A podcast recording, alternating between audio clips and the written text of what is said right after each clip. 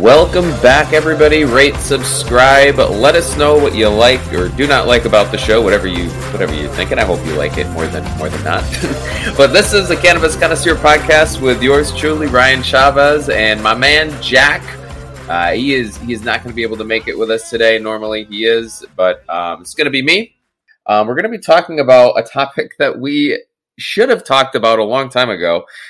And we have talked about it in quite a few areas of the show and instances if you've been listening for a while. But if you're new, this is going to be good for you to really just kind of hone in on the entourage effect. So what is the entourage effect? What is it all? You know, why do we hear it all the time? We're talking about cannabis, and it has a lot to do with homeostasis, right? You may have definitely heard about it. So we are going to go to Wikipedia to talk about what it actually is, right? So what is the entourage effect?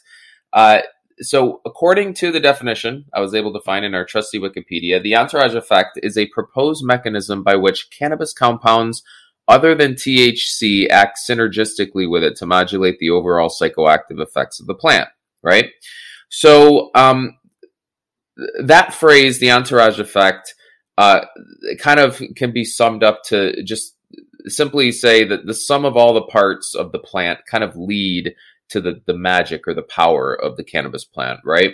So when you take other cannabinoids, terpenoids, terpenes, flavonoids, all these, you know, fatty acids, everything that's included in that, when you put all that stuff together, the idea with the entourage effect is that it's only going to be better when you add all the sum of the parts, right? So this will make a lot more sense as we go along. So the next question, obviously, when we're talking about this is why is this topic important, right? So why is it so important that we understand the entourage effect, we research it? I think there's so many reasons to you know, really research the entourage effect. And I think the first reason is really looking at the two main groups that are essentially against the entourage effect, I guess, when we're looking at them, right? As far as cannabis users go, or cannabis, I don't even know if they're users, enthusiasts, I guess. The first group is the THC only users, right? These are the guys that, like, they use THC on a regular basis, but not even looking for anything CBD related. And then you have the CBD only users, and this is the complete opposite. This is a group that only has interest in isolating CBD with no other cannabinoids, terpenes involved. You know, kind of like the fear of the unknown type of thing, of not wanting to get drug tested, maybe something like that. Both of those scenarios don't really allow either of those groups to understand cannabis fully the way that, you know, it probably should really be understood when you're using it as an individual, right? When the first person ever used cannabis, they didn't extract anything. They just took the plant and they tried it. And you know, that was that. So anyways, guys, you know, the THC, when you look at both of those scenarios, either of those people are not going to see any of, you know, the real benefits of the entourage effect that we should be seeing when you're utilizing cannabis. The THC only users are not going to see any of the medical benefits, right? And I've even seen, you know, longtime THC users cut off from cannabis due to either mental fatigue, or anxieties, right? And these are things that cannabis also can help fix a lot of the times that we've seen, especially recently with studies. And I've also seen CBD only users stop using cannabis since, you know, they may not really feel anything, right? Like they're using CBD only and they're like, I don't really think it really did much for me, right? And that unfortunately really isn't a fair assessment because, you know, what we know about cannabis is that you need the full plant. And so it doesn't benefit anybody to not really try the full spectrum use of the plant and then, you know, have a review on it. That's my opinion, right? It's hard for you to say cannabis doesn't work for me when you've only tried CBD or you've only tried mainly THC, right? So, and that's kind of the case when a lot of people with these medical cards, I mean, these things are maybe the first time someone's using cannabis. I mean, that was one of my first things I really started utilizing.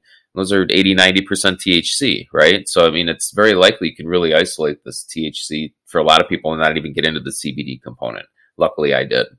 So what we know about, you know, the entourage effect, right? And here's essentially everything we know.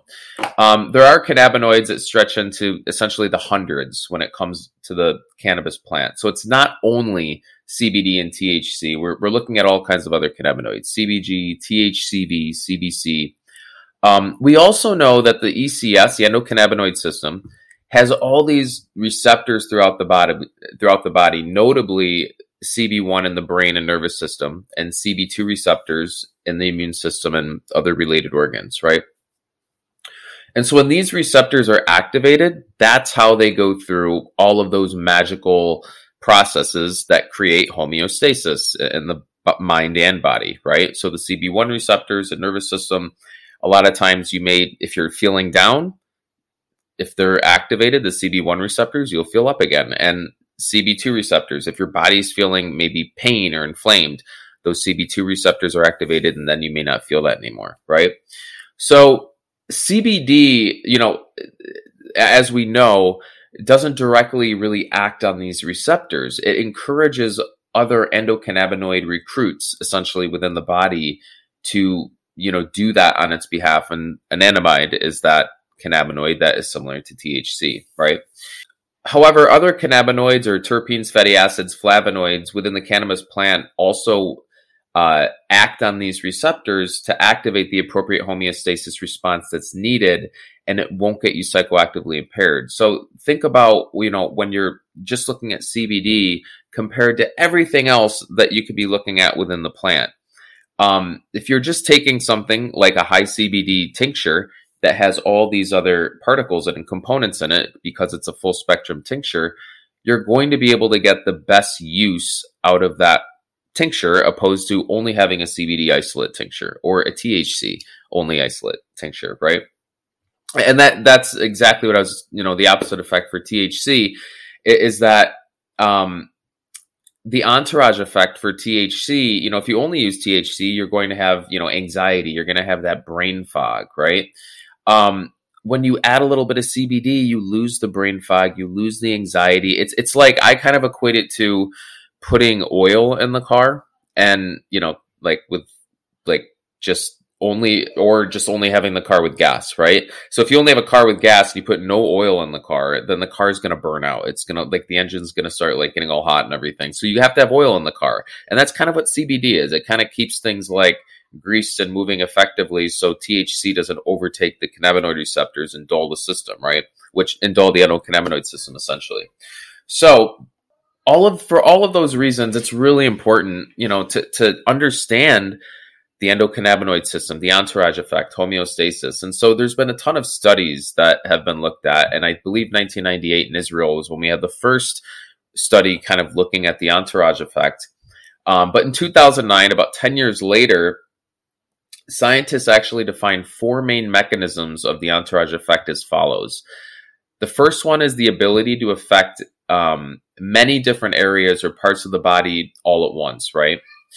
The next one is the ability to improve the absorption of active ingredients in the body. The third characteristic of entourage effect is the ability to overcome bacterial defense mechanisms.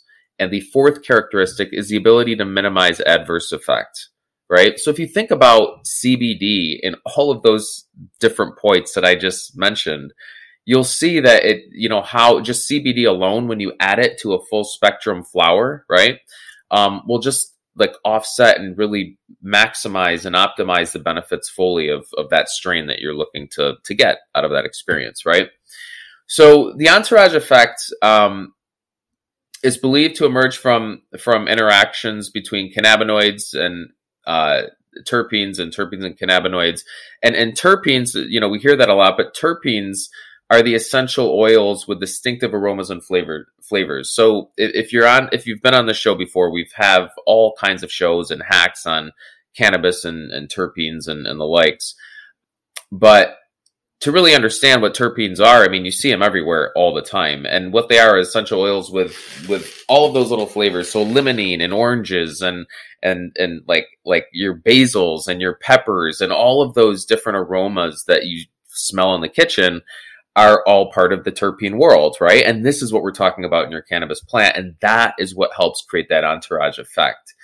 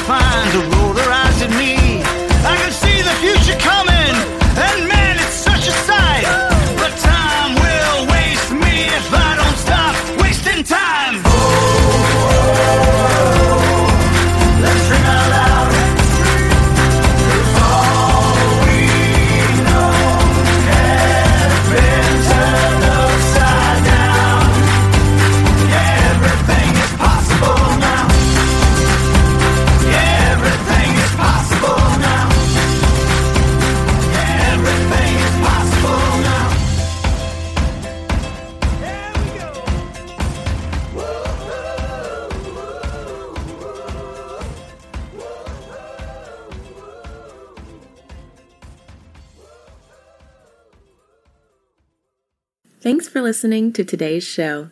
To check out more great cannabis podcasts, go to PodConX.com. Here's a preview of one of our other shows.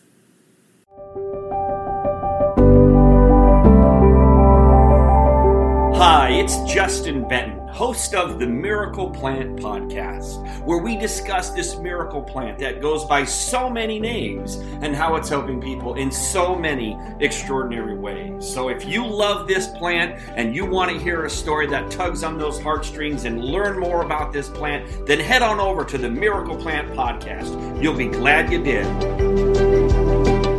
Thanks for listening to today's show. To check out more great cannabis podcasts, go to podconnects.com. Here's a preview of one of our other shows. I'm Joyce Gerber, the creator and host of the award-winning podcast, The Canna Mom Show.